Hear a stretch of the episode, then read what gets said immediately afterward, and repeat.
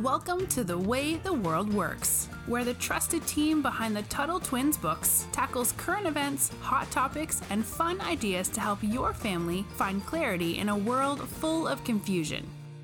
Hey, Brittany. Hi, Connor. So, our listeners are no strangers to the fact that sometimes, or maybe even a lot of times, governments make laws that are, you know, unjust or even unconstitutional. But if we don't like those laws, uh, you know, there's there's not a lot of recourse. There's not a lot of things that we can do. A lot of people will say, vote with your feet. Um, right? You can move to another city if you don't like your city's laws. You can move to another state if you don't like your state laws.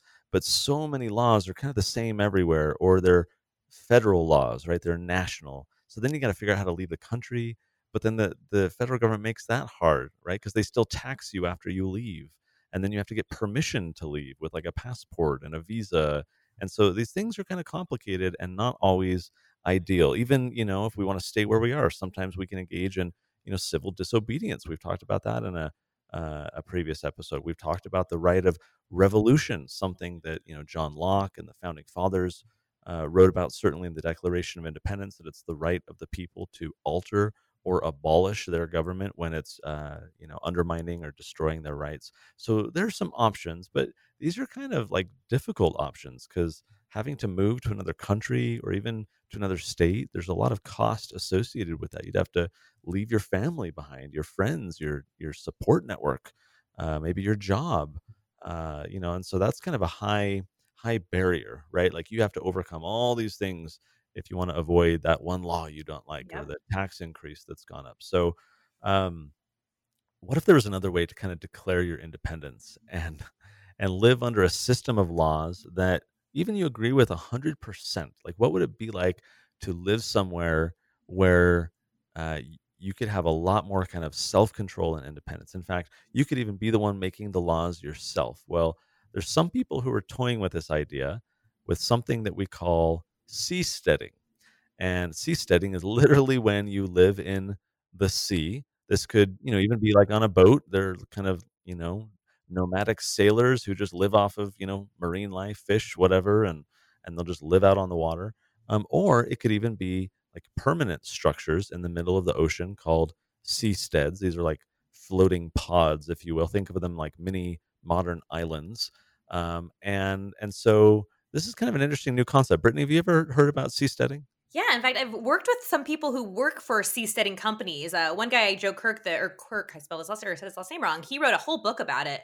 So I think it's a really cool concept. It's given people the kind of this hope of freedom that they don't really have in regular countries right now. Because even though we are we are relatively free compared to other places, like you said, if we don't like a law, if we don't like something, it, it is a little bit trickier to kind of have states competing or even cities competing because you go somewhere and you're oppressed by someone, right? Mm-hmm. But there mm-hmm. are parts of the ocean that aren't owned by any government. And I know governments, you, you could argue with whether or not governments justly own land or not. But in the middle of the ocean, there's literally international waters that nobody has any jurisdiction, no rule over. And mm-hmm. so you can go and you can set up these these pods, these like man-made island kind of, but they don't really look like islands. They're more like metal spaceships if you look at them. Right. They're like on poles. We'll link to some pictures. They're on poles and they kind of stand up over the water, but because there's no government ruling over it you're uh, there's a really cool word sovereign is kind of the word they say sovereign is where you rule over yourself. So if you're living in these waters you are theoretically supposed to be sovereign and supposed to be able to self-govern. And a lot of people think this is kind of a radical concept to self-govern but i think it's a pretty fun idea to discuss. There's actually two people who tried it last year.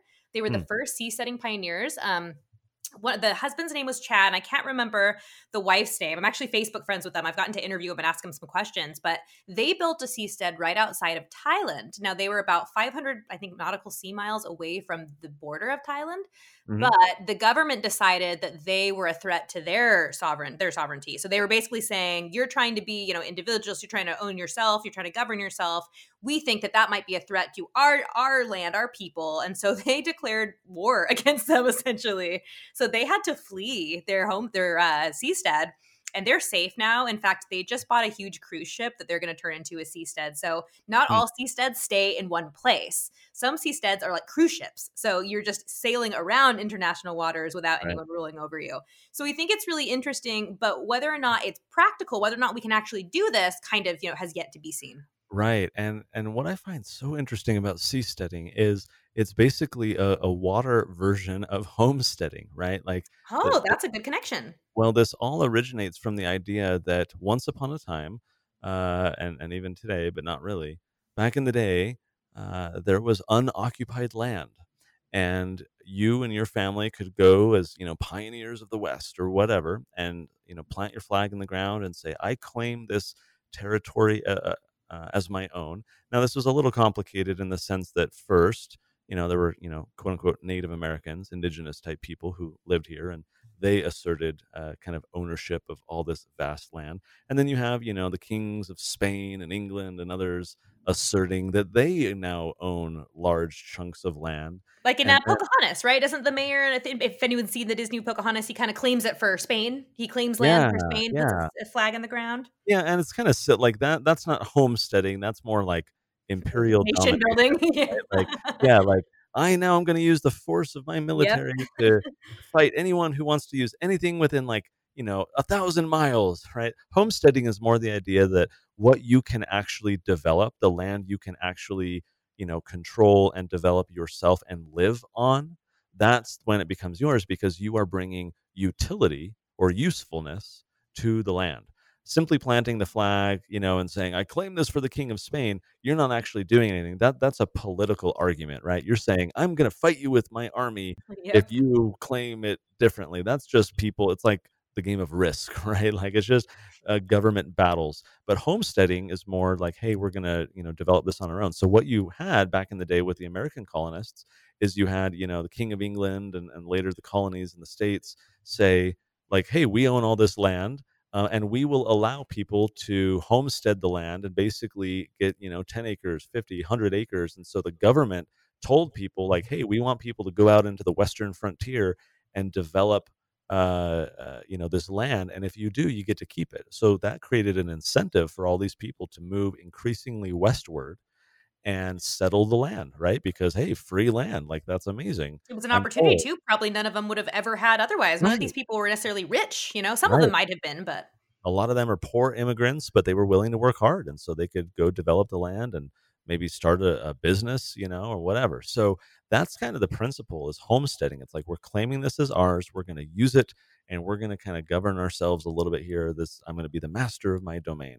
And so with that concept, we think now of seasteading, where you know the land is now basically all land on the globe is uh, controlled by Yep. someone. And I should pause to say, like this this principle could also apply think of like an island if there was an uninhabited island and and you went and kind of settled it you could also be kind of the master and and be sovereign right you could kind of start your own government the silliness of this example is that just like with the examples we mentioned earlier where parts of north america were just claimed by these uh, countries, these kings across the Atlantic Ocean. So too today, if you go look up all these different islands about which governments quote unquote own them or control them, it's ridiculous. There's all these like tropical islands owned still to this day by, you know, Great Britain or France or the United States, right? It's like, guys, this island is like way out there. Just let those people deal with themselves, right? Like, why are you trying to control this little island?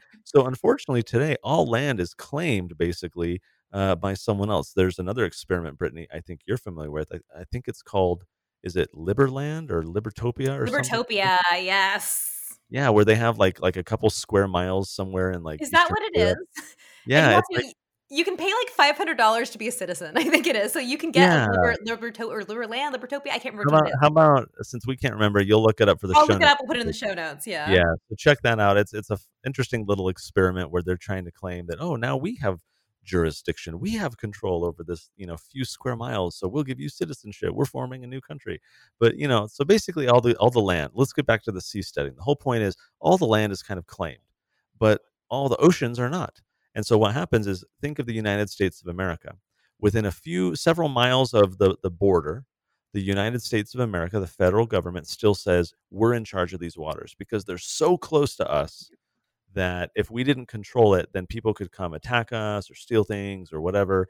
And so we're going to have a little like buffer, right? A little uh, kind of protection zone around the country. But that's only for, I think it's like 12 miles or something like this. It's not too far. Yeah. No.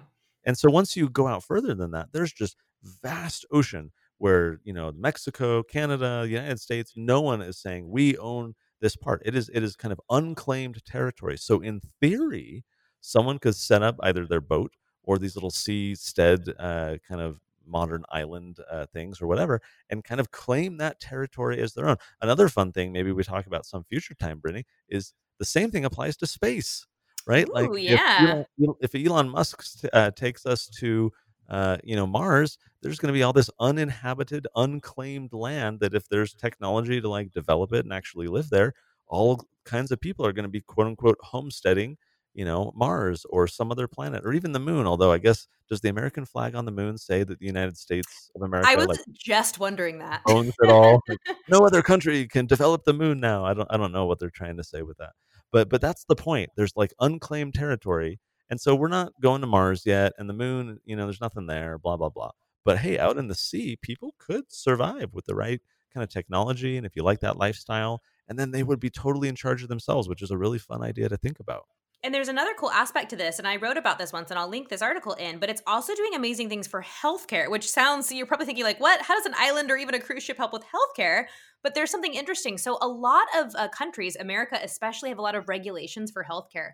So, let's say that you have a terminal illness and you want to try an experimental um, like treatment or drug you're not allowed to you right you have to because the government says no we, we control what you put in your body and we did another episode on this but if you go into international waters, if you're not on a land, you can try these. And of course, that doesn't mean they don't come with risks, but that means that you as an individual is making the choice that that maybe your life because maybe you're going to die with this illness you care more about trying something that could save your life than you do about the consequences potential consequences of them so it's really helpful but another thing it's doing is people who can't afford healthcare there's actually cruise ships that that uh, they spend their time going international waters but they travel around islands that don't usually have access to good healthcare and mm. they're making it affordable so people will, will jump on their boats and and you know they will sw- not swim out to boat to this big cruise ship and they'll be able to get healthcare so it, it's not even just about living living a sovereign life there's also helping people get the healthcare they need by hmm. taking mm. it away from government jurisdictions so this is kind of the trade-off right? The the socialists will say well we live in a society and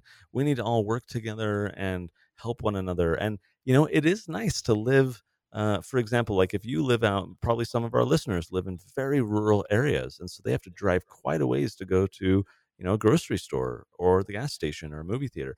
Whereas other people like being able to walk to those places and, and being super close. It is nice to to live next to amenities, right? The uh, amenities are like things that are nice to have. Um, it, it's nice to live near the grocery store and not have to you know, yes. drive so long yeah. to go there. So a lot of people like those comforts. They like being around enough other people that you know look there's a dentist right down the road and the doctor is nearby and a hospital and a pharmacy and all these things that make our lives maybe more efficient uh, more affordable more you know effective more enjoyable comfortable whatever um, now if we were to go live out in the sea right unless we had like a ton of people out on a seastead and had division of labor. We've talked about that before, mm-hmm. where different people, you know, you have a dentist out on your yeah. and you have a doctor, and you know, people who can help one another. That would be a big trade-off, right? We've talked about trade-offs. You you have choices to make, and by making one decision, you're kind of giving up on something else. If you make the decision to go live out on a seastead, you're you're giving up having close access to all of these amenities, these comforts in life. But you know what? Maybe that's better for you because then you're not paying taxes and you're not being controlled and you don't have to listen to MSNBC anymore or you or know any news channel. right. You can unplug and maybe that's better for your mental health, right? Like there's just different trade-offs to all these decisions. Uh, I think it's just fun to see people kind of experimenting with this because yeah. who knows? Maybe once the kids listening are adults, maybe it would be like a, a realistic option where people like there would be little communities out there where you could maybe just go spend a couple years to kind of have the experience and unplug and uh, that would be really interesting to see if the idea takes off I think you're absolutely right. And I mean, the main thing is competition. We've talked about that before too, right? You should have competition. Governments should have competition to say, like, oh, we don't like these laws. We think these laws are unjust. We can go elsewhere. So it is really cool to me to see people, like you said, experimenting with different ideas that will bring competition to government. We need more of that. So very exciting. You know, I'm kind of, I love paying attention to what's going on in the seasteading world. Mm-hmm. I even got to go to a seasteading, uh, it was like a mini conference, and we got to play a game where each table was a different seastead, and we had to try to win people over with our laws. uh, so that was fun. So nerd really alert. Right, right, total nerd alert. So really fun to see this happening. Um, and yeah, it's cool to see what the future could hold. Well, head to TuttleTwins.com slash podcast for the show notes. We'll link to some of these resources if you guys want to click around and learn a little bit more. Make sure you're subscribed to the show. Appreciate you guys listening, and we'll see you on the next episode. See you later, Brittany. See you later.